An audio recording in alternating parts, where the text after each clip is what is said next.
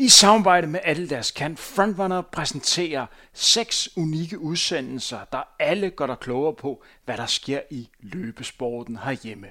I denne femte episode kan du møde den måske mest komplette løber, vi har herhjemme. Vi snakker om Tejs, der på en og samme sæson formåede at blive dansk mester på 15 af det hele som løber.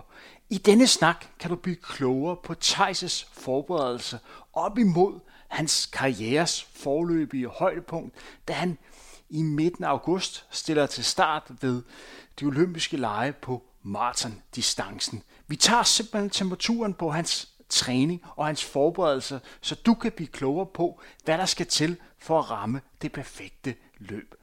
Undervejs kan du også blive klogere på, hvordan Tejs finder den mest optimale løbesko, og hvilke overvejelser han har, når han skal bruge en ny sko til hans træning.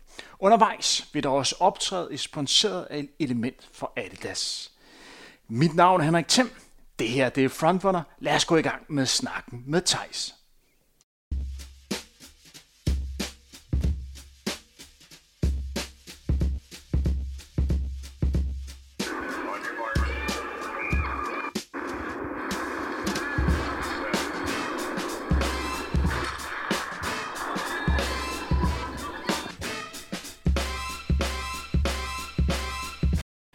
Velkommen her til endnu en episode af vores Ultra Boost serie.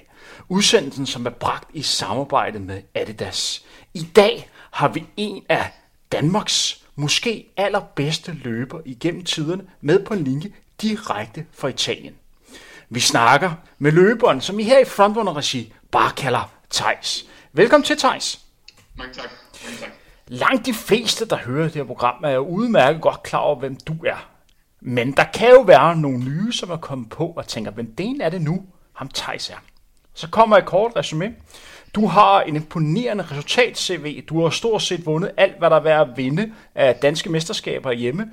Du har en personlig kort på øh, 5.000 meter på 13 43, du har løbet 10 km på 28, 38, har netop sat en personrekord på halvmarathon øh, med øh, 62, 46, og så er der løbet 2, 10, 57 på maraton, som er den næst hurtigste maratontid igennem tiderne herhjemme. Og så er der indehaver en dansk rekord på 13, 49.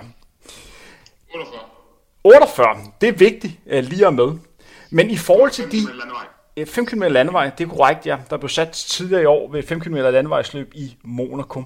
Men du er også en løber, som står på trappen til at kunne tage nogle af de rigtig store danske rekorder. Du er ikke langt fra at kunne tage at den danske rekord på, på halvmarathon eller på, på maraton, og så gar 5.000 meter, der også er spil på. Hold på hjertet, hvad for en dansk rekord vil du helst have fat i?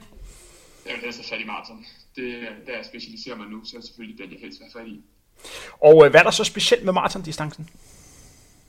maraton er en unik uh, distance, de, altså, fordi det er aldrig to marathons, der bare minder om hinanden. Man vil opleve forskellige kriser, og man vil opleve kriser. Man vil måske også opleve flere, og man kan også nogle gange komme ud af det, nogle gange komme man så ikke ud af den. Og, og det der med, at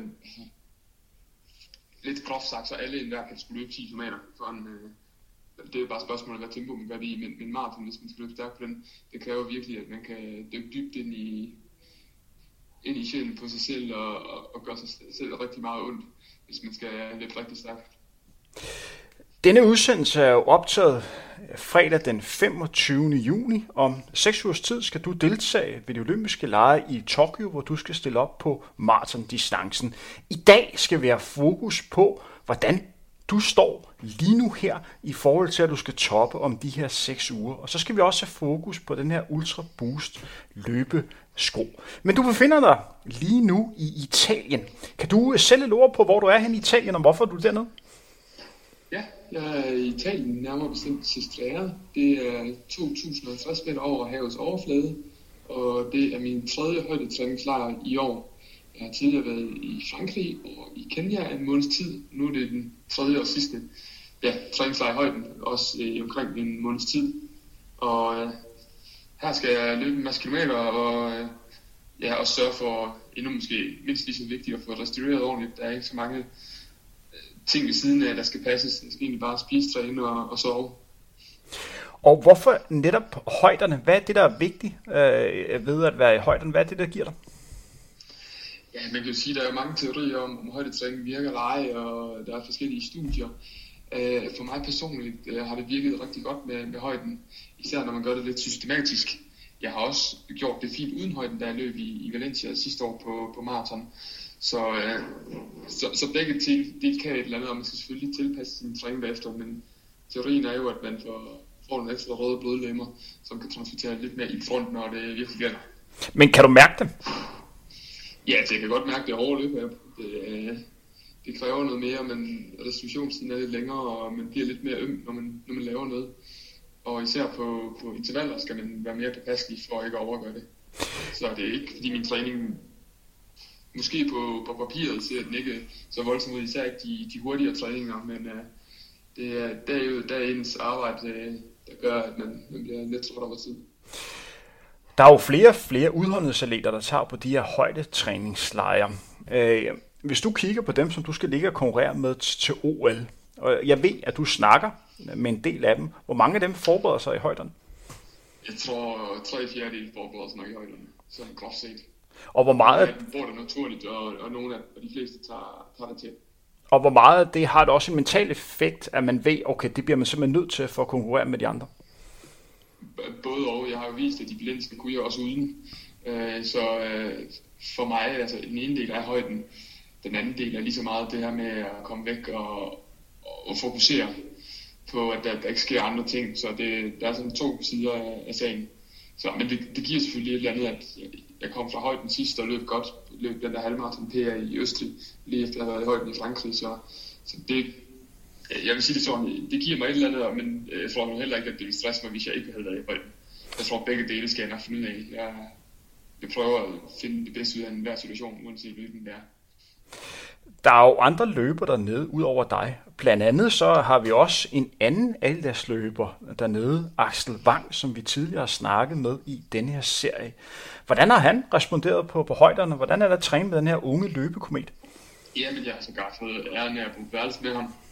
Og øh, han, øh, han kørte et øh, ekstremt træningsprogram. Altså, de første tre måneder startede med at stå op kl. 5.40, øh, og fordi han skulle træne tre gange om dagen. Øh, løbe tre gange om dagen også. Så øh, det var ikke lige øh, det, jeg havde regnet med, da jeg havde regnet med, at jeg skulle sove til halv otte, spise morgenmad, og så tror jeg at træne kl. halv ti. Så, øh, men øh, i dag har han en fridag, så i dag kunne vi begge to sove længe, så det var, det var rart.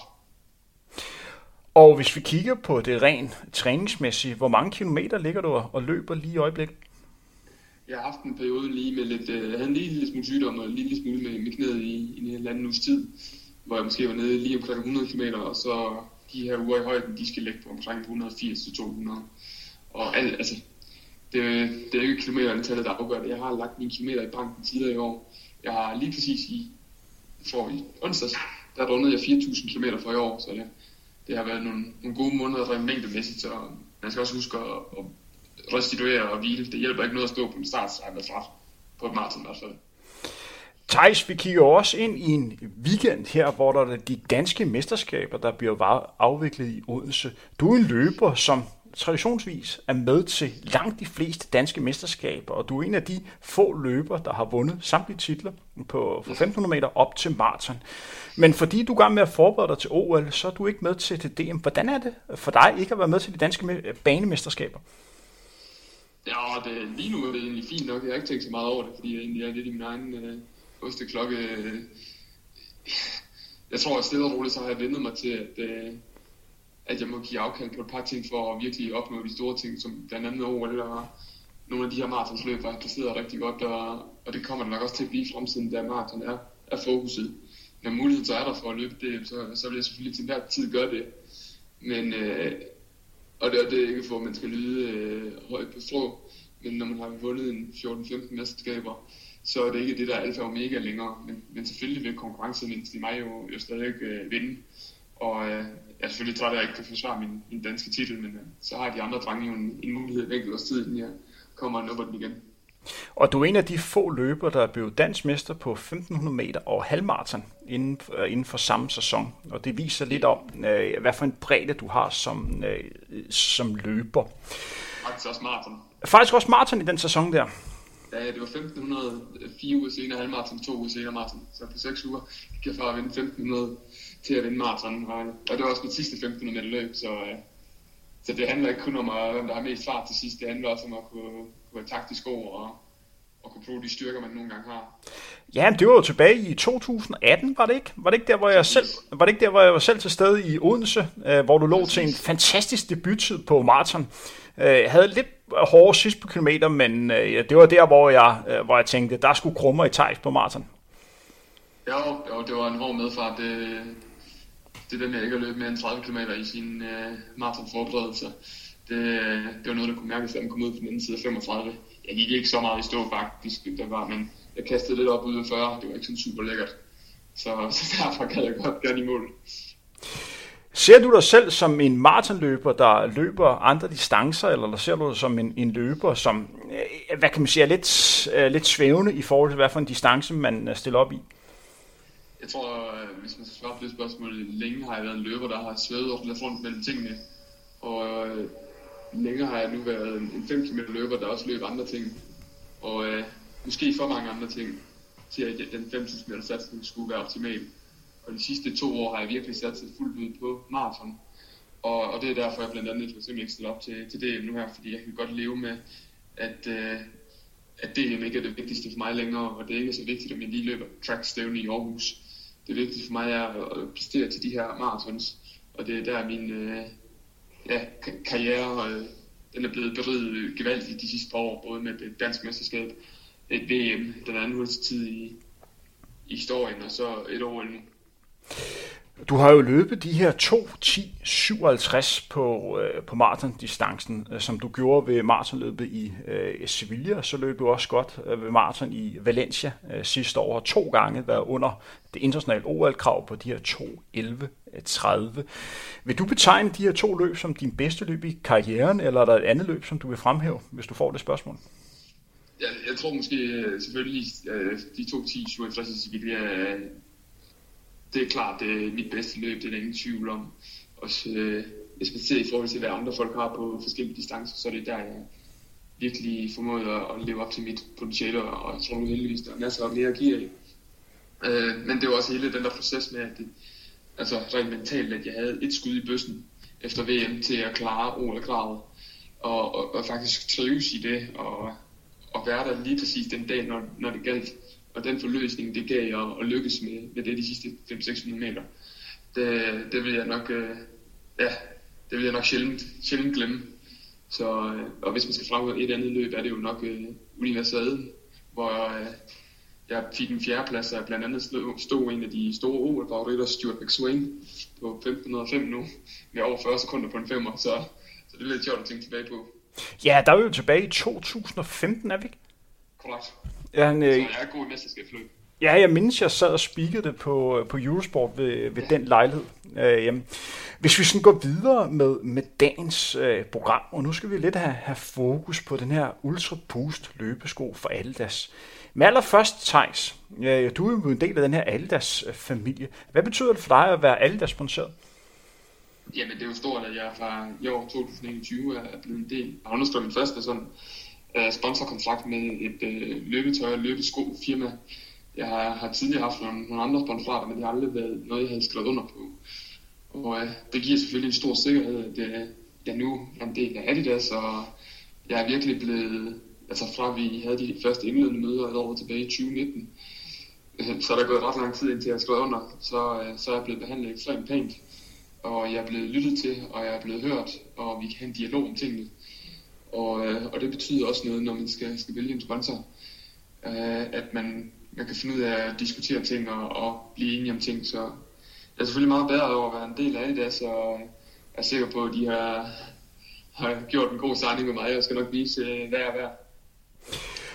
Du kender jo rigtig mange øh, løber. Du kender også andre løber, som løber i Aldas, blandt andet på træningslejre med øh, Philip Flieger, som selv er Aldas øh, løber og, og, ja, og bor i Tyskland og stiller selvfølgelig op for, for Tyskland og har løbet nogenlunde øh, det samme som dig. Jeg mener, du har bedre PR end ham både på halvmarathon og maraton nu. Er det korrekt? Jo, jeg har slået hans uh, halvmarathon PR med 3 sekunder, og hans maraton har jeg faktisk, han har 2.10, nej, han har 2.12.15, så der har jeg faktisk næsten halvandet minut på ham, men uh, han ser meget, meget stærk ud hernede. Men er det noget, som, som du har sparet med, for eksempel med ham om, hvordan det er at være, være Adidas atlet, før du træffede, eller truffede den beslutning om, at skulle løbe for dem? Nej, altså jeg har hørt, hvordan, øh, hvordan de har været meget lojale over for ham, når jeg har været på træningslejr med ham, men, men ellers har jeg ikke så meget. Jeg tror, den, den, dem jeg sparer mest med, det er tydeligvis min, min træner, Niels Kim Hjort, og så min kæreste Julie, som kender mig som person, og, og så også en del med min, eller med min bedste ven, Kasper Skov. Og øh, ja, det er dem, jeg har, har sparet med, og så har jeg selvfølgelig snakket med, med Adidas over flere omgange, og så danner man sig et, et, helheds, et godt helhedsindtryk. Og så det, der var meget vigtigt for mig, det var, at de havde en sko, der, der levede op til mine standarder. Jeg træner ikke to gange om dagen for at stå på startstregen, tror jeg. Altså, og, og vide, at jeg, jeg løber i en sko, jeg tror, der er dårligere. Så, så det var meget bevidst valg, at jeg, inden jeg skiftede øh, til Adidas, at jeg prøvede deres konkurrencesko, den der Adios Pro. Øh, etteren dengang, og nu toeren så kommet, at jeg prøvede den i, i flere måneder til forskellige typer træninger, for at se, om, øh, om den var et godt fedt til mig. Og det er jo en perfekt overlap til det, jeg skal spørge dig om nu. Hvad betyder en god løbesko for, for dig? Hvad er en god løbesko, Thijs? Jamen, en god løbesko øh, skal, skal sidde godt på foden. Det, man kan nok så hurtigt og nok så god en sko, øh, rent øh, performancemæssigt, men hvis den sidder helvede til, at man forvabler, øh, så er det jo ikke en sko, man gider stikke sin fødder ned i. Dernæst, øh, så kan jeg godt lide en sko, der er stabil, når jeg for eksempel skal dreje et sving, at man ikke er bekymret for, om man drikker rundt. Det er jo især et lidt større øh, issue nu med de her sko, hvor stack height, eller højden på skoen, er blevet højere, så bliver de ofte lidt mere ustabile. Dermed kan de godt være lidt vanskelige at løbe rundt i svingene, og der synes jeg virkelig, at øh, den nye konkurrencesko fra Adios, altså Adios, Adios Pro, at, at den er virkelig stabil og god.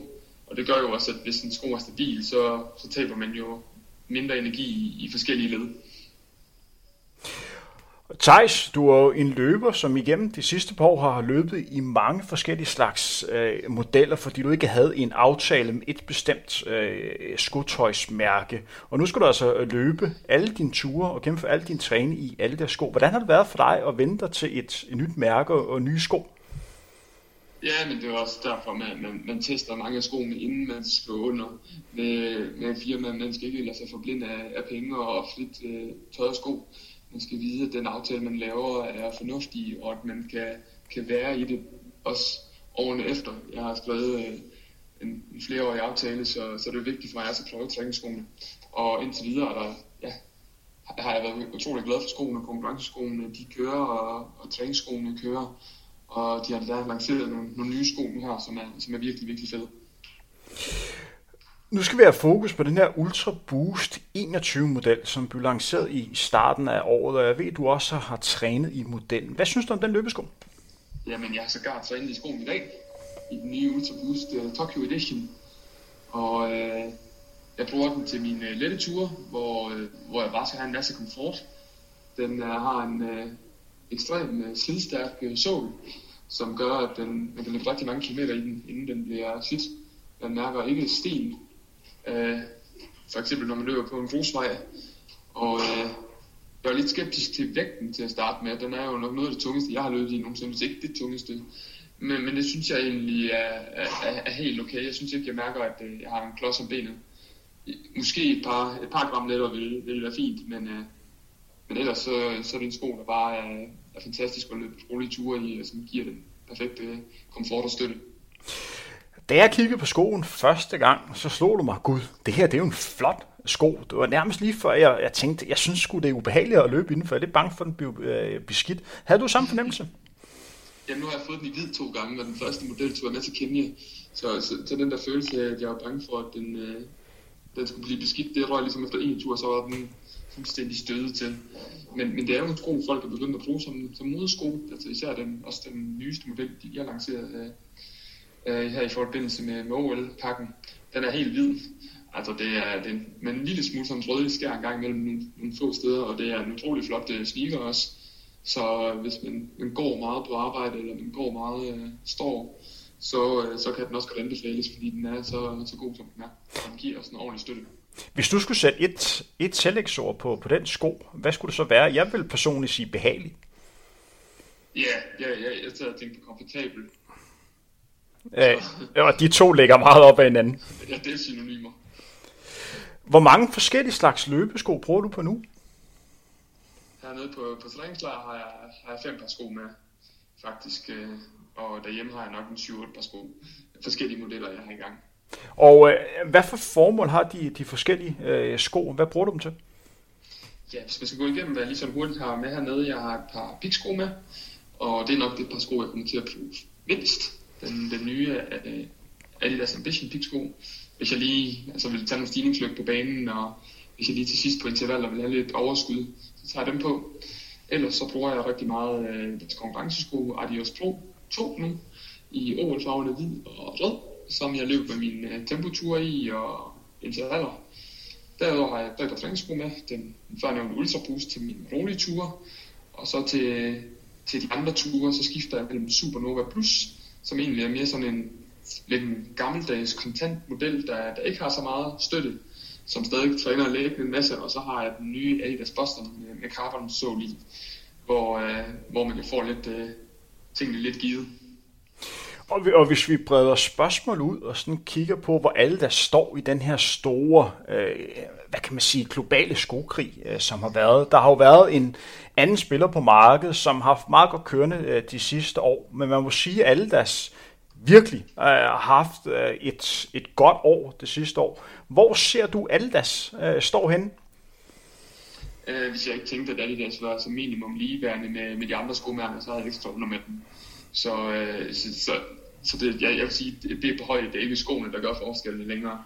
Det er altså træning mellem, i hvert fald mellem hinanden, øh, løberne. Så øh, ja, så deres, deres nye piksko, den allernyeste, jeg har ikke løbet i dem endnu. Og øh, ja, det bliver utrolig spændende at se, hvad, hvad de kan der. Så, øh, så, så det er virkelig mærket, der i fremgang og er kommet efter det nu. Så jeg vil sige, de øh, de er på toppen af deres game. Thijs, når jeg snakker med, med andre løbere og har fokus på, øh, på løbesko, øh, også løbere, som gerne vil i gang med at løbe, så et ord, øh, der hedder, at skoen skal føles rar på. Og det var også det første, øh, du nævnte. Kan du sætte lidt flere ord på, hvor vigtigt det er at have en sko, man rent faktisk har det godt i? Ja, det vigtigste er, når man skal løbe, er jo, at man, ja, altså, det vigtigste er at have ordentlige løbesko. Og, det, og som sagt, øh, der er ingen, der gider at sætte fødderne ned, ned i noget, der, der skarver, der irriterer, hvor man ved, at man får en vabel. Øh, det kan godt hænde en gang at man får en vabel alligevel, som om man sportsser over det område, hvis man er det samme sted. Men det der med, at man træder ned i noget og bare tænker, ah, det er lækkert det her, det er, det er vigtigt, ellers så kommer man ikke ud. Thijs, hvis vi går lidt videre med dagens udsendelse, nu skal vi have fokus med det, der er hele hovedkernen i, i den her snak, nemlig OL, og hvordan du står aller skarpest her om 6 ugers tid, hvor du skal repræsentere Danmark til dit første OL.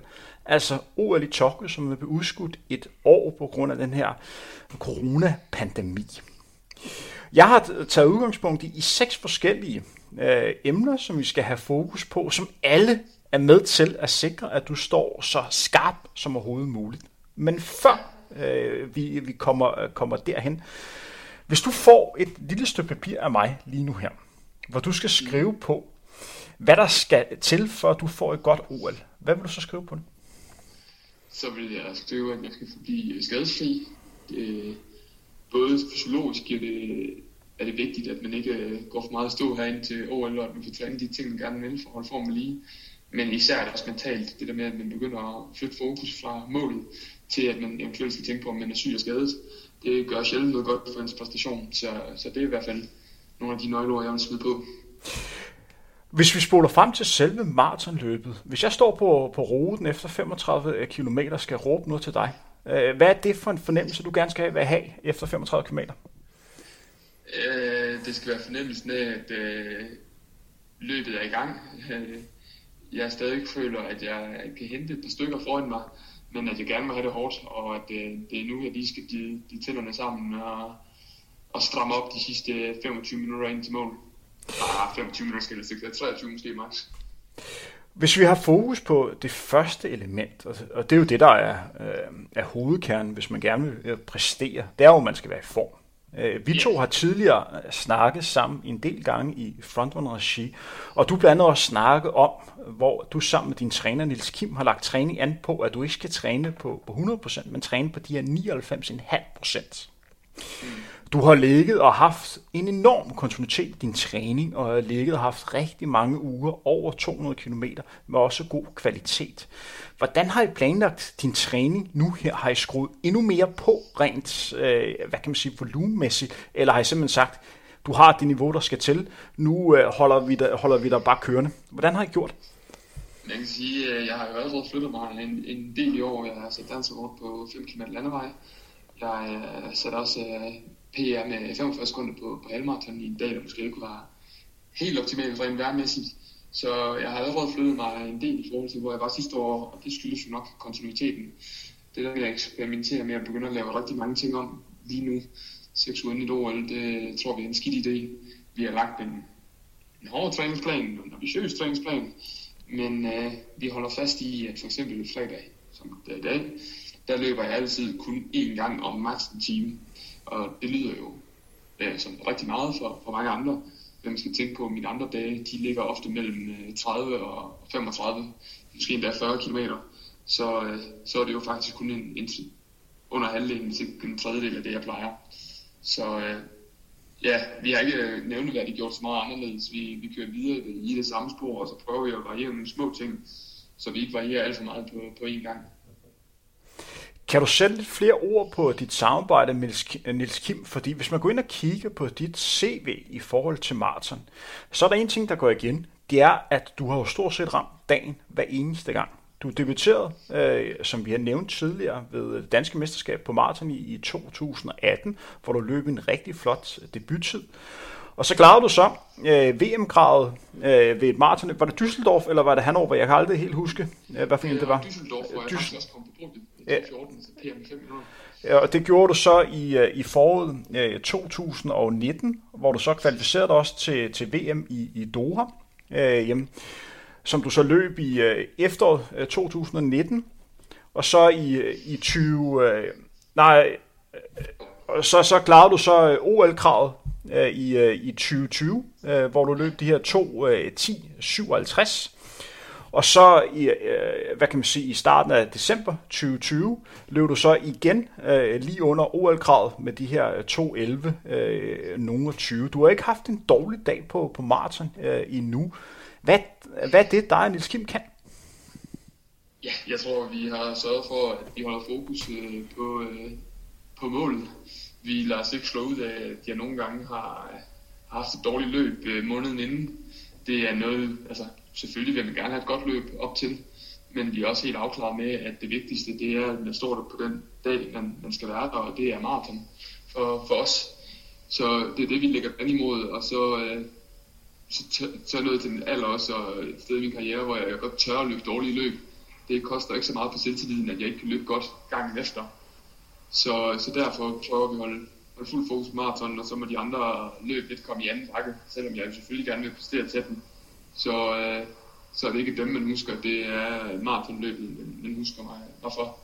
Og jeg håber selvfølgelig, at jeg kan lave et, øh, endnu et, et fantastisk maraton i, i Tokyo. Og jeg lægger jo sige det som nummer 97 ud af 115. Det er jo ikke sikkert, at alle 115 kommer til start. Der er jo skader og nogle lande, der har nogle lidt mærkelige øh, udtalelseskriterier, så jeg regner med, at der vil være 105 mand, og så ligger jeg måske som nummer 90. Så jeg vil rigtig gerne for, forbedre min gitning rigtig meget. Og øh, ja, Dennis Kiel kan, det er, at han altid kan, han kan altid se, hvor jeg er. Han ser ting, som, som andre måske ikke ser. Og så tror jeg, han er rigtig god i en periode nu, hvor jeg havde lidt ondt i knæet og, og var lidt syg. Så, øh, så ved han godt, at maraton ikke bliver vundet på to uger. Så han siger tålmodighed, tålmodighed, tålmodighed. og så længe jeg holder mig lige kørende med en 25-30 minutter om dagen, så er der ingen skade sket ved at gøre det i 10-12 dage. Tværtimod, så bliver jeg måske lidt friskere, jeg skal inden uh, træningslejren heroppe, så han formår at vinde en, en hver situation til noget positivt, og det gør man som atlet uh, også af, er tryg i det, man laver. Men for at uh, skære det helt ud, har du et decideret program, som du modtager, Niels Kim, hvor der står i, uh, i fredag dag, der skal du løbe en time, eller uh, tager du dig selv fra dag til dag, og så har nogenlunde sådan en hovedrammer på, hvordan træningen skal spille? Jamen, det, det er forskelligt fra, fra periode til periode. Nogle perioder uh, har jeg fuldstændig skemalagt træning, og andre perioder, der, der løber jeg egentlig sådan, øh, altså for eksempel i, i januar måned, der fik jeg at vide, der sagde en løb 200 km om ugen. Jeg er lidt ligeglad, hvordan du gør det. Sørg for at have en rolig fredag. Og det var med at intervaller. Men så kan jeg jo bare dele det ind og gå i gang. Hvor, hvor nu her på træningslejren, der får jeg, der har jeg dag for dag. Men en fredag, som i dag, der står for eksempel let, som man siger. Det kan jo godt være, at du har behov for at løbe 10 km og ikke 15. Det, og det samme er det om mandagen. Det kan godt være, at, øh, at, at en tur på 10 eller 12 er nok. Og det kan også være, at jeg har lyst til at løbe to ture af 12, og så få 24 km. Det er sådan, det vigtigste er, at jeg bliver klar til, til de andre dage, så jeg skal ligesom justere min træning på mandag og fredag, og det siger han, det kan han jo ikke mærke sig frem til. Han kan kun give vejledende træning til tirsdag, onsdag, torsdag, og så lørdag og søndag, som er de, de vigtige. Og så sparer vi jo hele tiden undervejs, når, når der er noget, der opstår. Jeg snakker eller ringer med ham hver, hver anden tredje dag. Thijs, du har jo efterhånden været med i det her game i en del år, og på mange måder er måske også lidt mere selvkørende end sådan en løber som Axel, der stadig er forholdsvis ny i det her game. Hvor vigtigt er det for dig at have en træner, som også er en, en eller anden form for sparring, hvor I kan, I kan vende nogle ting? Fordi du ved jo godt, hvad der skal til, så det er vel primært sparring, som er relevant for dig, er det ikke? Jo, øh, altså, altså det her med, at vi kan snakke frem og tilbage om tingene, og altså, det er ikke sikkert, det, det er Kim mener altid det rigtige, det er ikke sikkert, det jeg mener altid det rigtige. Det der med, at vi har en dialog om det, sætter jo allerede nogle tanker i gang, og, øh, og det med, at det sætter tanker i gang, gør jo, at hvis man får, forventet nogle flere scenarier, som man måske ikke selv har tænkt på, jamen, så, så kan det også være, at der er nogle delelementer for hvert scenarie, man kan sætte sammen til et, et, et, et større og bedre helhed. Så, øh, så det er jo ekstremt vigtigt, at vi, vi har hinanden, og, og jeg tror ikke, man skal, selvom man selvom jeg er forholdsvis selvkørende, jeg godt ved, hvad, hvad der skal laves og hvordan tingene skal gøres, så skal man ikke undervurdere det der med, at man for eksempel, når man har lidt ondt, at der er en, der siger til en, du laver maks det her i dag, det tager den gang imellem kan tage beslutningen, tror jeg, når, når der skal tages en beslutning, der er lidt svær. I maratontræning snakker man meget om sådan nogle nøglepas. Nogle pas, som virkelig er vigtige i, i processen op imod at stå så knivskarpt øh, til maraton som overhovedet muligt. Kan du gøre lytterne kl- lidt klogere på, hvad for nogle nøglepas du har? Ja, man kan sige generelt, øh, jeg kører ikke så meget, især i højden, at det er rigtig svært at køre maraton-tempo øh, kontinuerligt, så jeg prøver at bide, bide det lidt mere op i bidder, og prøver at lave lidt mere tærskeltræning. Og øh, det der øh, det, er det helt specifikke, det er når jeg kommer ned, og det er derfor jeg kommer ned tre uger inden jeg skal løbe fra, fra højden. Øh, kommer jeg ned til lavlandet, og der laver jeg mine specifikke træninger, og det er træninger, hvor jeg løber i mit maraton pace i, i længere sammenhængende perioder øh, eksempler på sådan en pas kunne være 3,7 km, i, altså, og så med 1 km jog imellem. Eller 7 eller 8 dage før alle mine på den den første, der har jeg løbet to gange 10 km i, i maratonfart med, med en kilometer jog imellem. Og sidste gang, der blev jeg 64 højt på, på halvmarathon på det pas inden Valencia, så, så det siger jeg helt klart noget. Og indtil videre er de gået øh, bedre hver gang, og der kommer nok også et punkt, hvor, hvor de ikke kommer til at blive ved med at gå bedre, men men det er jo ikke ens betydende med, at man er dårligt stillet til maratonet. Altså det, træning og træning og, og konkurrence er en anden ting. Et par dage inden Sevilla løb jeg 2 gange 5 km i maratonfart. Og øh, den sidste femmer, der stoppede efter 4,5 og gik de sidste 500 meter hjem, fordi jeg simpelthen var så træt. Og så tænkte, at det, det er jo fandme meget for lige meget nu. Og så fire dage efter løb med nogen klar. Så ja, træning er, man skal ikke lægge for meget i, i træning. Altså, løbere har den tendensen til, at når man løber en dårlig træning, så tror man, at hele verden bryder sammen. Men øh, man skal tænke tilbage på, hvordan har jeg trænet de sidste halvår, og det er det, der tæller. Hvis vi kigger lidt på et andet element, som også er vigtigt, det er jo restitution og kunne opsætte den træning, som du laver. Jeg tror, en af årsagerne til, at man har haft et rigtig godt øh, løbe- og atletikår de sidste halvanden års tid, er, at man kan sige mange negative ting om corona, men en af ting, at de har medført, det er, at man som atlet har haft bedre tid til at restituere, og dermed bedre kunne optage træning, og måske også løbe lidt færre konkurrencer, der har gjort, at man står endnu skarpere, øh, når det gælder. Hvordan arbejder du med restitutionen, Thijs? Helt enig i din betragtning. en af de ting, jeg arbejder med i forhold til restitution, det er, at jeg, jeg kører nogle perioder, for eksempel på træningslejr, der skal jeg jo ikke lave andet end bare sove, sove træne og spise.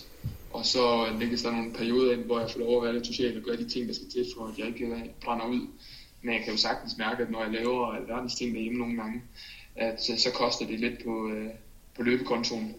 Og, og det skal man jo også være opmærksom på, hvis man tror, man kan løbe det, hvis man kan løbe de samme gode pas i en fuldstændig restaureret uge, hvor man ikke skal andet sammenlignet med en uge, hvor du for eksempel er 30 timer på, på arbejde, jamen øh, så tager du fejl. Så det vigtige er altid at justere sit, sin træning ind efter de begivenheder, man har det nu. Det kan måske være fornuftigt at løbe sin 1000 eller 5 sekunder langsommere i en uge, hvor man har rigtig travlt. Fordi så får man faktisk noget ud af den, i stedet for at man skal presse noget igennem, som er lidt over kanten i den uge. Og, og det er jo selvfølgelig også igen et mentalt spil, at man tør tro på, at, øh, at nogle gange less is more. Altså. Et element, som også er vigtigt så som maratonløber, det er jo ens, ens vægt og sikre, at man ikke har for mange kilo at, at slæbe rundt på. Hvordan arbejder du med vægt, Thijs? Er det noget, som du egentlig har fokus på? Nej, overhovedet ikke. Jeg, jeg træner det, jeg skal, og så, så ser jeg på tiden, og hvis tiden er god, så uh, passer det nok med, at tingene er i orden. Og øh, ja, jeg spiser meget varieret, og, øh, og spiser egentlig en masse. Og øh, så er der jo ikke så, mere, så meget mere at komme efter det. Altså, det, øh, jeg er jo nok altså bare for at tage et eksempel med. Philip er en tysk maratonløber, han er 1,88, han vejer 67-68 kilo. Og jeg er 1,82, så vejer 57 kilo. Og øh, ja, jeg er sådan rent BMI-mæssigt, er jeg nok en af de tungere løbere til OL. Men øh, omvendt kan det sådan set også være en fordel, jeg tror, det er vigtigt, at man har noget, muskelstyrke og noget muskelmasse, når man skal ud og løbe så, så lang distance, som Arthur nogle gange er.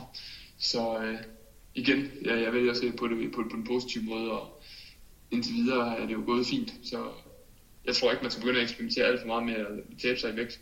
Det kan ofte både bringe skader og sygdomme med sig, hvilket er, er langt, langt værre på, på den lange bane, end, øh, den potentielle lille gevinst, man kan få på, på kort sigt. En af de ting, som jeg selv erfarede, da jeg øh, selv lå og, og og skulle løbe stærkt på, på maraton, det var, at når man lå og toppede rent øh, træningsmæssigt, så uden at, uden at fokusere på, at man skulle uh, være nede i vægt, så kom man det helt automatisk. Og det, som jeg også oplevede, det var, at der var perioder, hvor jeg nærmest var bange for, at jeg var ved at blive for tynd. Så jeg proppede mig bare med mad, fordi jeg synes simpelthen, jeg var bekymret for, at du nævner at blive syg og få ondt i halsen, eller ligge med influenza eller noget andet, som på mange måder kunne være rigtig, rigtig skidt i forhold til at stå knivskarpt til maraton. Ja, ja, altså, det handler om at få spist nok. Altså hernede, nu kan vi snakke lidt spise middagsmad, der, handler, der får vi en salat, og så får vi brød libitum, så får vi øh, nogle starter, så får vi noget pasta, så får vi øh, noget kød og noget grøntsager, og så også får vi noget frugt til at slutte af på. Så det er nærmest sådan en 4-5 retters menu, vi kører hernede i Italien. Så, øh, og, og mad og øh, friske råvarer så lige for at være med, så alle lytter er, er, er fuldstændig opdateret. Hvis du har lyst til is, så spiser du is. Ja, ja, altså det er vores øh, primære mål i dag, Axel og mig, det er, at vi skal ned og finde is her til eftermiddag, fordi han har hviledag, og jeg har altså en halv hviledag, kun 15 km, så vores mål er at finde god øh, is hernede på, på pladsen senere i dag. En ting, som også er vigtig i, at du skal stå så skarp som overhovedet muligt, det er den her nedtrapning. Øh, jamen, kan du øh, gøre lytterne lidt klogere på, hvordan du planlægger nedtrapningen, så du endnu en gang kan ramme dagen på maraton? Ja, det er, det er sådan set egentlig ganske simpelt. Jeg træner igennem indtil der er cirka to uger igen. Så prøver jeg at holde øh, samme frekvens, samme antal gange, jeg træner. Men så skærer jeg lidt ned på, på længden af træningerne, så jeg gradvist kommer længere ned. Så jeg er frisk, altså især på mellemdagen, jeg skærer ned på det, så jeg er lidt mere frisk, måske i stedet for at løbe øh, 20 plus 10 i onsdag, så løber jeg måske kun 15 plus 8, så jeg netop er, er klar til at løbe et, et godt pas, øh, altså et maratonpas om torsdagen for eksempel. Så på den måde så øh, holder jeg antallet af gange, jeg træner, men stille og roligt går jeg en lille smule ned i mængde. Og øh, så den sidste uge, der, der, der er det lidt på samme måde. Jeg prøver at holde nogenlunde samme frekvens, men så skal jeg endnu mere ned. Og øh, jeg plejer på dag 5 og 6 før at lave meget, meget let, og så laver jeg lidt mere hårdt på dag 4 før, og så dag 3 ofte en enkelt progressiv tur, og så to rolige dage. I forhold til OL bliver det jo så lidt udfordret af, at øh, der ligger nogle, nogle rejsedage i midten af den her tre ugers øh, periode op til, til løbet. Så, så det skal man jo også lige øh, forholde sig til, især når man også skifter tidszoner. Så, øh, så man skal også øh, være god nok til at, at lytte til kroppen og finde ud af, okay, hvad, hvad er der fornuftigt, hvordan, hvordan har jeg det nu? Det, det nytter ikke noget, at man kommer fire dage før maraton, og man er fuldstændig banket og træt. Det bliver også et OL, hvor du skal løbe en af de sidste dage. Det er vel sidste dagen, der er maraton, er det ikke? Sidste dagen, jo, 8. august. Hvad, hvad betyder det for dig, at det ligger sidst øh, to OL? Øh, det er, vel, er, det ikke, er det ikke lidt nederen, man skal gå og vente på, at man skal i aktion?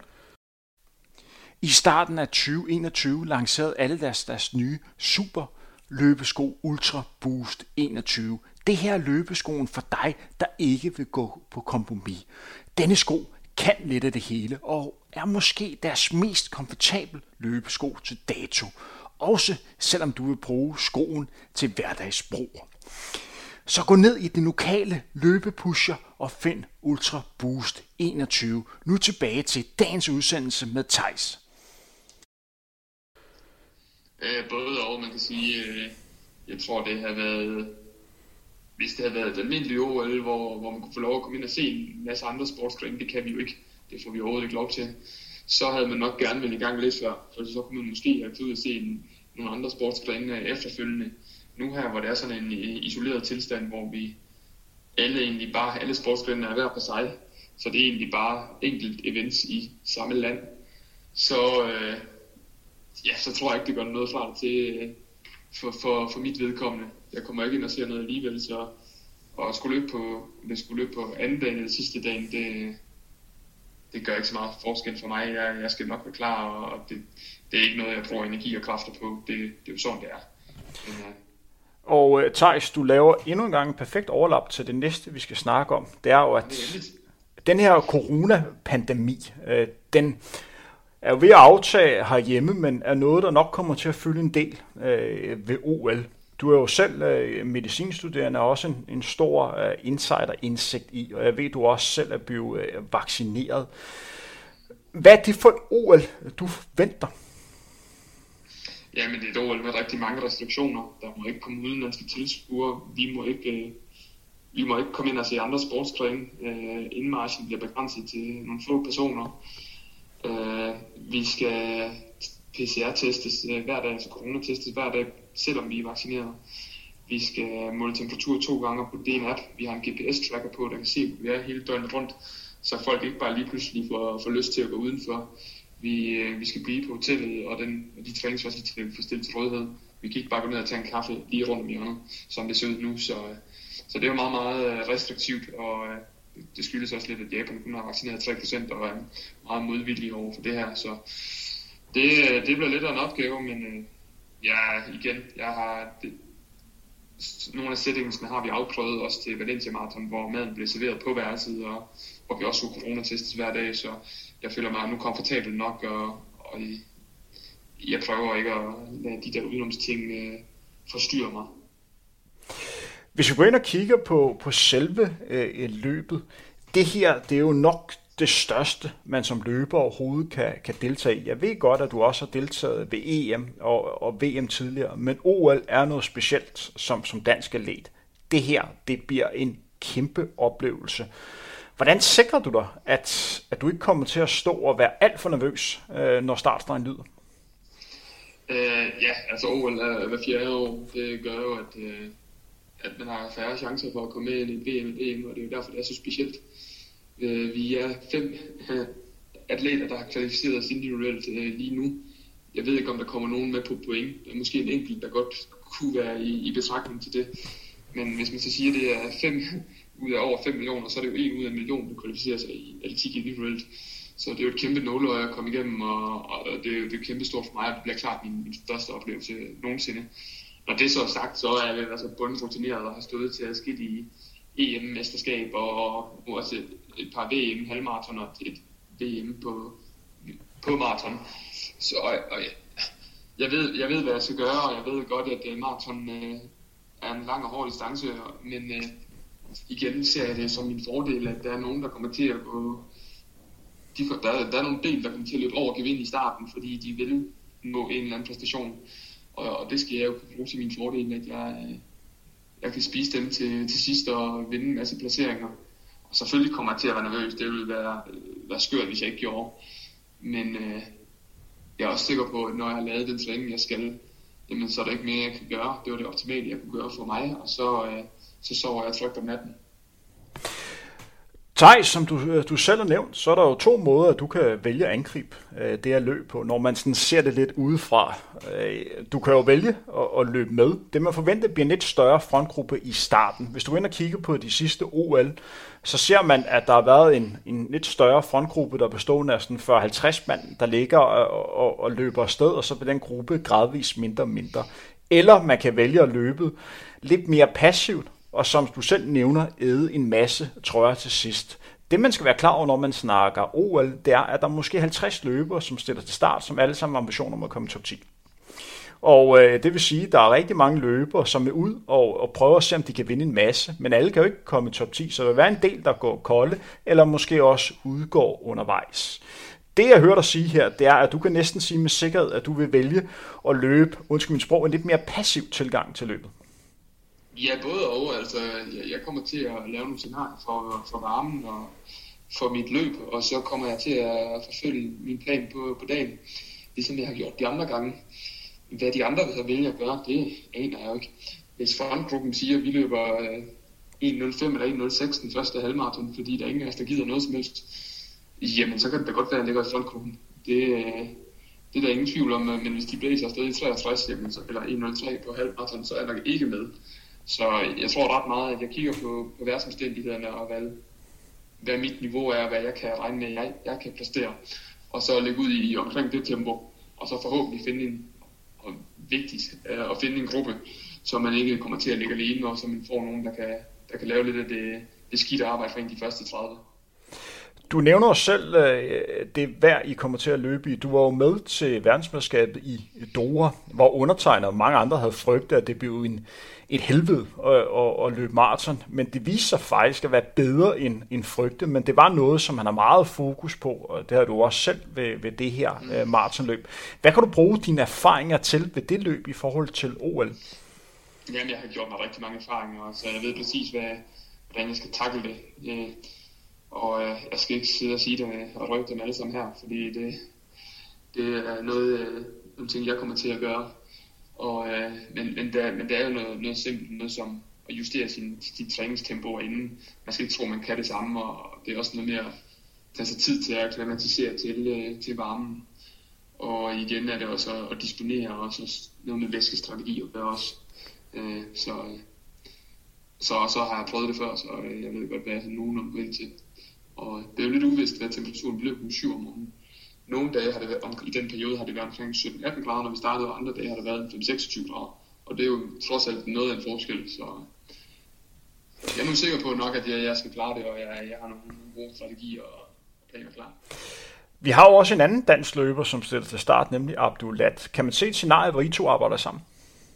Det kan man sagtens, øh, som jeg siger til andre. Altså, folk går jo meget op i øh, rivaler, og det kan man jo godt på en måde sige, vi er.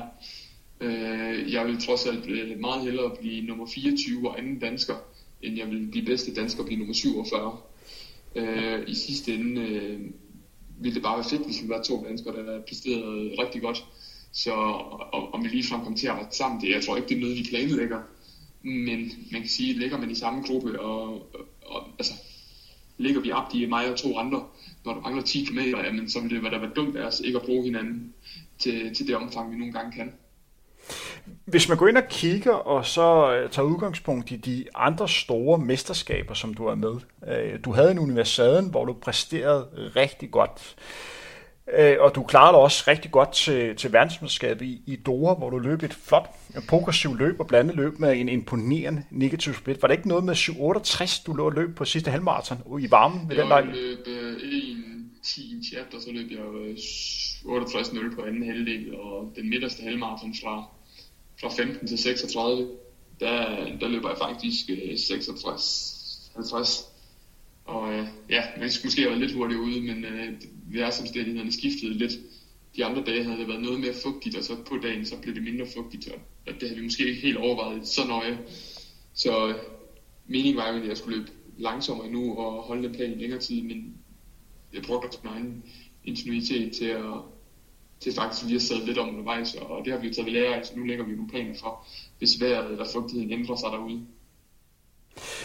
Og så havde du jo øh, et verdensmesterskab øh, sidste år i Polen på halvmarathon, hvor jeg personligt havde store venner til dig og regnede med, at det her blev dit mesterskab, hvor du virkelig bragede igennem og fik en, øh, en topplacering, men der havde du måske ikke din, din bedste dag her. Hvis man igen laver sammenligning med, med Abdi, og så har lidt fokus på jeres respektive øh, karriere, så mangler du måske lidt øh, det her sådan rigtig topresultat ved, ved et mesterskab. Øh, er det din rutine, der skal, der skal, der skal gøre det, at det kommer til OL? Ja, altså det er flere ting, der skal gå op i en højere enhed. Det er både træning og rutinen og, og have dagen. Altså, så jeg går ikke så meget op i, hvordan øh, min karriere har været kontra Abdis karriere. Jeg ved, jeg er øh, forholdsvis øh, stabil på maraton. Jeg ved, jeg har forbedret meget. Jeg skal man også komme en eller anden dag, hvor der er et maraton, der ikke lykkes, fordi hvis man vil blive bedre, så skal man også ud og satse så, så kan man nogle gange gå lidt så, men øh, så længe jeg bliver bedre på, på de andre distancer, så bliver jeg også bedre på maraton, og der er ingen tvivl om, at jeg synes sådan set, at øh, når man er seedet nummer 66 til VM og bliver 31, altså forbedrer sin sidning med, med mere end 50 procent, så, så har man faktisk leveret en toppræstation. Og hvis vi igen kigger på, på selve øh, maratonløbet, det er jo selvfølgelig svært at spå om, men hvad tror du, det bliver for, for et maratonløb? Hvad tror du, at de mange tv-serier, som vi sidder og følge, kommer til at se? Hvad er din forventning? Jamen, øh, jeg synes, det er svært at spå. Øh, det, igen, det kommer temmelig meget an på, på vejrforholdene. Om der er 17 grader eller 26 er en vis forskel.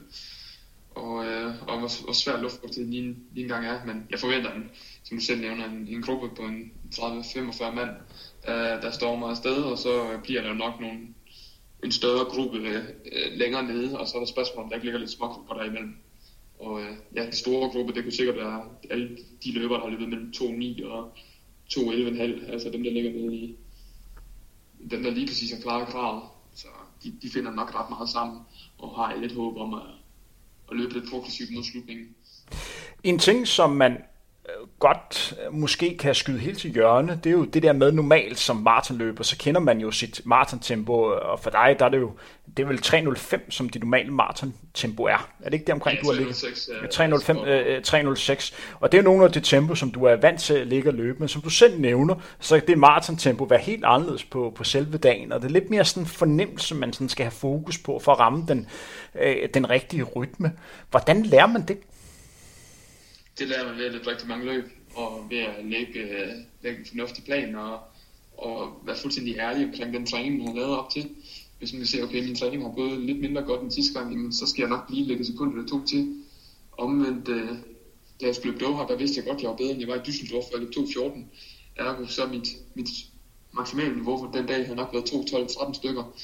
Så der, der lagde vi omkring 6 minutter til, og så vi skulle løbe mellem 2.18 og 2.19. Og det var også cirka derinde, så så det er jo noget, man kan spore sig lidt frem til, og så skal man også kunne tage beslutninger derude, og, og der er jo ingen skam i, at man nogle gange tager en chance og, og prøver noget. Altså, man skal ikke løbe med hovedet under armen og føre feltet de første 20, men øh, hvis man tænker ude ved 30, når jeg har dagen, og man tager en chance, og man kører på, og så går man lidt i stå de sidste 5, jamen, det synes jeg, der skal være plads til. Thijs, vi to øh, øh, kender hinanden, øh, også godt øh, klar over, at man som løber nemt kan komme til at øh, komme til at drømme, og der vil være rigtig meget fokus til, til dig ved OL, og der vil også være mange journalister, som måske ikke er så vant til at snakke om løb. Kommer du til at komme i den fælde, at du kommer til at sige, at jeg går sgu efter at komme i top 20, jeg går efter øh, i, øh, i top 10? top, top et eller andet. Altså, det er svært at sige. Det, som sagt, det ligger jo lidt i den tunge inden for en kvalifikationsmæssigt, og jeg håber, at det skal i hvert fald i bedste halvdel, har jeg sagt. Men igen, det, det er så svært at spå om. Jeg kan ikke kontrollere, hvad alle andre gør. Hvis jeg føler, at jeg har fået det maksimalt ud af mit løb, om det så rækker til en 28. plads eller en 48. plads, det kan jeg jo ikke gøre så meget ved. Altså, jeg skal hive det maksimalt ud af mit løb, og løbe det, det løb, jeg kan. Og hvis jeg gør det, jamen, så kan jeg kun være tilfreds. Det lyder meget klichéagtigt, men øh, det er lidt sådan, ja. De sidste gang, du har løbet maraton, så har du haft et sidste forberedelsesløb op øh, til. Øh, kommer du også til at have det den her gang? Jeg har ikke flere løb inden øh, OL nu. Jeg havde øh, den halvmarathon i Østrig, hvor PR, og så den femmer i, i Sverige. Og så skulle jeg have haft en 10 og øh, landevej nede i Kroatien, men øh, den droppede jeg for at være sikker på, at knæet og, og sygdommen var ude af kroppen, inden jeg tog på træningslejr. Så, så du har ikke brug for lige at få en, en formbooster inde, øh, en lige konkurrence for lige at få lidt motivation. Du stoler så meget på, øh, på dig selv og din proces. Fuldstændig. Det, jeg tror, det giver det et unaturligt afbræk, hvis jeg skulle til at finde et stævne nu her. Så øh, jeg viser, at i Østrig, der er min halvmarathonform har aldrig været bedre, og jeg har nemt været 3 minutter per kilometer, så nu er det jo bare at stå distancen, og så øh, blive klar til de vejrforhold, det nogle gange er. Inden Sevilla, der var mit sidste løb også øh, 8 uger inden, og, og det kommer også lige uger til den her gang, så, så det er så fint. Det, det kan jeg fint leve med. Du er også en løber, som har ligget, selvom du har fokus på maraton, stadigvæk ligger løbet stærkt på, på en 5'er og på en 10'er for den her speed øh, ved lige. Hvordan sikrer du dig, at den speed stadigvæk er til, til stede, når du skal op og løbe maraton? For den er jo vigtig at have med. Det er jo din filosofi, at du stadig også vil være hurtigere på de korte distancer for at kunne præstere på de længe. Ja, og det her øh, træningsplanerne og, og det store overblik øh, i form af, at Kim kommer ind i billedet, det er, at vi har periodiseret det i den forstand, at øh, jeg har kørt to-tre måneder med udelukkende mængde, så har jeg kørt en, en periode med, med noget tærskel i en måneds tid, og så har jeg kørt en måneds tid, hvor jeg har løbet lidt hurtigere intervaller og løbet en del bakkesprint og, og, og stigningsløb og flowløb og ja. Og det er jo så med til at bibeholde min fart, og så kommer vi til en periode nu, hvor jeg har sådan en mængde tærskel, inden jeg får en periode med, med det maraton specifikke de, de sidste 4-5 uger op til øh, maraton.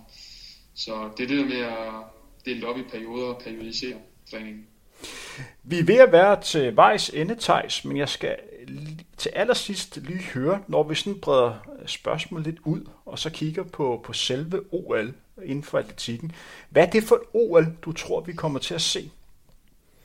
Jeg tror, det kommer til at være et, øh, et OL, som rigtig mange kommer til at se, fordi at uh, folk er ved at gudsbenøde træt af at snakke om, uh, snakke om coronaregler og coronarestriktioner og, og boligpriser i Danmark, så jeg tror, de er, ligesom jeg ser med fodbold nu, så, så er sport noget, der kan binde folk sammen. Det er noget, der kan skabe glæde, det er noget, der kan skabe motivation, og det er godt for, for folks sociale ting, at de mødes og, og mødes i flok og, og kigger sport nu. Fordi det har været, været meget ensomt for mange, og det er det desværre for mange borgere, der har lidt under. Så, øh, så det, det håber jeg, at det kan. Så håber jeg også, at det kan motivere andre til at komme ud og, og lige løbedel. Og forhåbentlig også nogle af de andre dele, at det kan få andre til at komme ud og motionere, og uanset hvilket plan det så skal være på, så, så folkesundheden også får et øh, nyk op af. Det kunne den også godt trænge til. Og hvis vi kigger på, på selve atletikbanen, hvad kan man så forvente som, som tv-ser? Får vi gode resultater, gode opgør? Jeg tror, vi får masser af gode resultater. Jeg tror, øh, det at der ikke har været så mange stævler, og folk har, har sat sig målrettet på det her, gør, at, øh, at folk er på, på toppen, og folk præsterer rigtig godt. Så, så øh, det skulle ikke undre mig, om vi ser fra dansk side et par danske rekorder til, til OL. Så det er selvfølgelig altid svært i forhold til mesterskabsløb og sådan taktik. Så en stor anbefaling for Thijs om at sætte et kæmpe kryds på, når atletik starter ved OL. Uden tvivl. Uden tvivl. Thijs, vi er ved at nå til vejs ende for dagens udsendelse. Lige at gøre opmærksom på, at du sidder på et hotelværelse for træningslejr i bjergene i Italien i øh, Sestriere. Så hvis der har været lidt øh, knas, der var, øh, jeg synes generelt lyden har været god, men der var lige en støvsuger en gang imellem, der lige gik øh, forbi. Så må, I, så, så, så, så, må man, så må man leve med det. Men Tejs, tak fordi vi måtte ringe dig op, og alt muligt held og lykke til de olympiske lege. Jeg og vores lyttere håber, at du får en fantastisk øh, løb, og det kommer til at gå dig rigtig godt.